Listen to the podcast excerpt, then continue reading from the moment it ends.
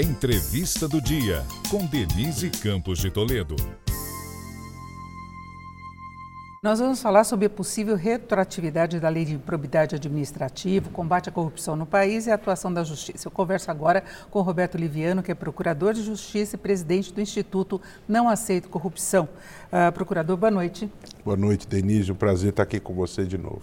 Bom, preocupa essa pauta do S T F, que é a possibilidade de aplicação retroativa da Lei de Improbidade Administrativa, que vem penalizando alguns políticos. A gente vê vários alvos aí de, de processos retornando a na política, se candidatando especialmente a deputados, então temos a volta de vários nomes, essa discussão colocada. Como é que o senhor vê essa possibilidade do S T F a, a, aprovar a retroatividade? Com extrema preocupação. Em outubro do ano passado, o Congresso aprovou essa nova lei de improbidade, a Lei catorze mil duzentos e trinta, e é óbvio que o Congresso tem poder de atualizar leis, né? Isso é uma atribuição do Congresso. Agora, existem limites. Em primeiro lugar, o Congresso não pode aprovar uma nova lei que afronte a Constituição. Em relação a isso, o Instituto Não Aceito Corrupção e a Confederação dos Servidores Municipais ajuizaram uma ação direta de inconstitucionalidade, apontando dez afrontas à Constituição. Essa A D I tem como relator o ministro André Mendonça e ela não vai ser examinada amanhã. Ela ainda vai ser examinada mais à frente. Além disso, Denise, existe a questão da aplicabilidade desta nova lei, não é?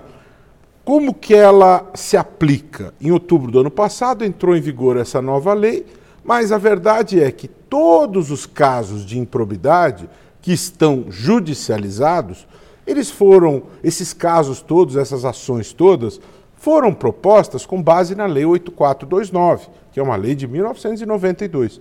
Como é que fica isso diante da nova lei de outubro do ano passado? A questão é a seguinte: nós temos um princípio, que é inclusive constitucional, que quando vem uma nova lei mais benéfica, ela retroage quando é uma lei penal. A lei de improbidade não é penal. As leis penais mais benéficas retroagem.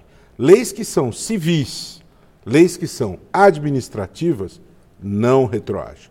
Então, qual é a lei aplicável para os casos antigos?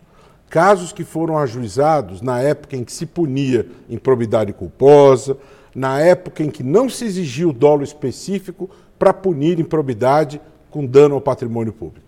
É aquela Lei oito mil quatrocentos e vinte e nove. Para se punir improbidade quando o assédio sexual era uma improbidade punível nos termos do artigo onze. Aplica-se a Lei oito mil quatrocentos e vinte e nove. Agora, quem vai dar a última palavra em relação a isso é o Supremo Tribunal Federal na sessão de amanhã. O ministro Alexandre Moraes, em caráter monocrático, ele deu uma decisão poucos meses atrás, antecipando a sua percepção sobre isso, dizendo que não há a possibilidade de retroatividade. Espera-se que isso, que essa seja a visão dos demais. O Instituto Não Aceito Corrupção, o Instituto Etos e a Transparência Brasil hoje emitiram uma nota pública pela não aplicação retroativa. Agora, a decisão pode não terminar amanhã, se ter a conclusão pode. Amanhã, não é? É possível. O Supremo pode pegar mais tempo. E aí, como é que fica a, a pendência desses possíveis candidatos? Porque pega agentes públicos, de modo geral, tem essa questão do dolo, é quando há intenção ou se assume o risco mesmo de cometer o ilícito. Essa é uma das grandes diferenças em relação à legislação anterior. Mas como é que ficaria essas, essas candidaturas pendentes aí, entre aspas? Pois é. Esse é um problema, porque nós estamos aí muito próximos das eleições e há pessoas que estão postulando candidaturas e estão pedindo liminares. Alguns bateram as portas do S T J, como o ex-governador Zé Roberto Arruda, como Eduardo Cunha. Outra, várias pessoas estão batendo as portas e estão obtendo liminares, outros não estão obtendo liminares. Garotinho, e aí, Roberto Garotinho, Jefferson. Exatamente. Então, a justiça vai se valer dos elementos possíveis para examinar essas questões. Agora, você tocou num ponto muito importante quando você fala do dolo. Dolo, Denise, dolo específico, esses são elementos inerentes à responsabilização penal. Dolo específico, elemento subjetivo do tipo, é um elemento, um conceito próprio do campo penal. Instituiu-se com essa lei essa exigência de responsabilização que é absolutamente característica do direito penal. O que se fez aí? Subverteu-se a ideia da improbidade, enxertando aí elementos que são do direito penal. E aí que reside o problema. Isso é totalmente impróprio.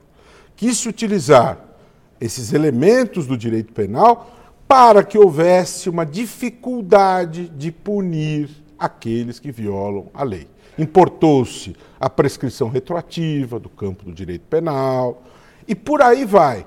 Rol taxativo de condutas. No direito administrativo não se usa rol taxativo.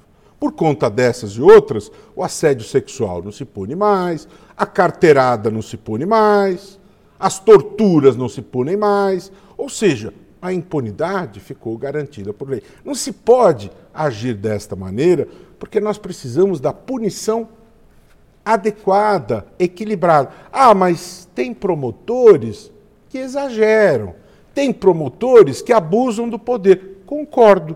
Para isso é que o Congresso aprovou a Lei de Abuso de Autoridade, para punir esses promotores que abusam. O próprio Congresso aprovou essa lei.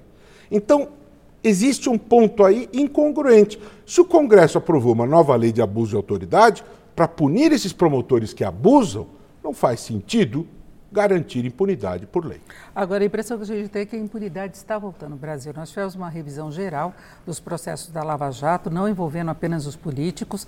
Nós temos aí uma trava em relação às questões, processos envolvendo figuras públicas da, da área política.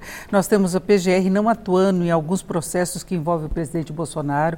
Ex-presidente Lula também teve uma revisão de processos. Então, fica essa sensação de impunidade no país, né? Muito ruim, Denise. Com todo respeito ao senhor Procurador-Geral da República, notícia veiculada esta semana, são cento e quatro arquivamentos de é, representações que vieram ao Procurador-Geral provenientes do Supremo. cento e quatro. E nenhuma instauração de ação penal. O placar é cento e quatro a zero. cento e quatro arquivamentos e nenhuma denúncia. É muito complicado. É, a P G R que teria de levar essas denúncias adiante, e a gente vê o Supremo segurando muito dessas situações, inclusive quando há aí, ações por parte de congressistas que não conseguem espaço no Congresso mesmo para defender determinadas posições e processos, e aí fica esse embate então, entre os poderes. Veja, não é? Uma questão muito importante, a gente conversava aqui antes, né? O presidente da Câmara, com todo respeito a ele, ele recebeu cento e quarenta e cinco pedidos de impeachment contra o presidente. Nenhum deles tem seguimento. Procurador-Geral da República, cento e quatro arquivamentos e zero denúncia. E aí o que acontece? O Supremo Tribunal Federal, que vem procurando cumprir o seu papel, ele é alvo de demonização por parte do presidente da República. E aí você começa a compreender certas coisas. Os jornalistas que cumprem o seu papel de prestar contas à sociedade, de garantir o acesso à informação, são hostilizados todos os dias. Aí as pessoas precisam compreender esse jogo.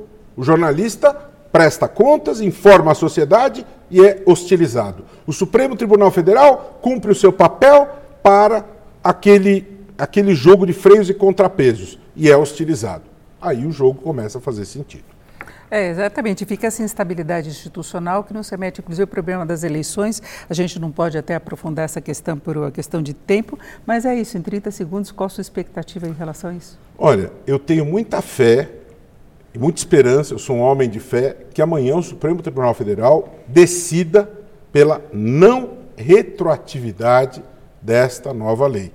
Esse é o melhor caminho para que não tenhamos a prevalência da ideia da impunidade. É o melhor para o país, é o melhor neste sentido mais amplo de interpretação da lei. Estarei lá em Brasília acompanhando esse julgamento, é a minha esperança, é a minha fé e espero que isso aconteça e prevaleça e convido quem está nos acompanhando aqui que me siga lá no Instagram, Roberto Livianu Oficial, e siga também o Instituto. Não okay. aceito corrupção. Forte abraço. Perfeito. Muito obrigada pela sua participação, Roberto Livianu, que é procurador de Justiça e presidente do Instituto Não Aceito Corrupção. Obrigada. Essa foi a entrevista do dia para o podcast do Jornal da Gazeta.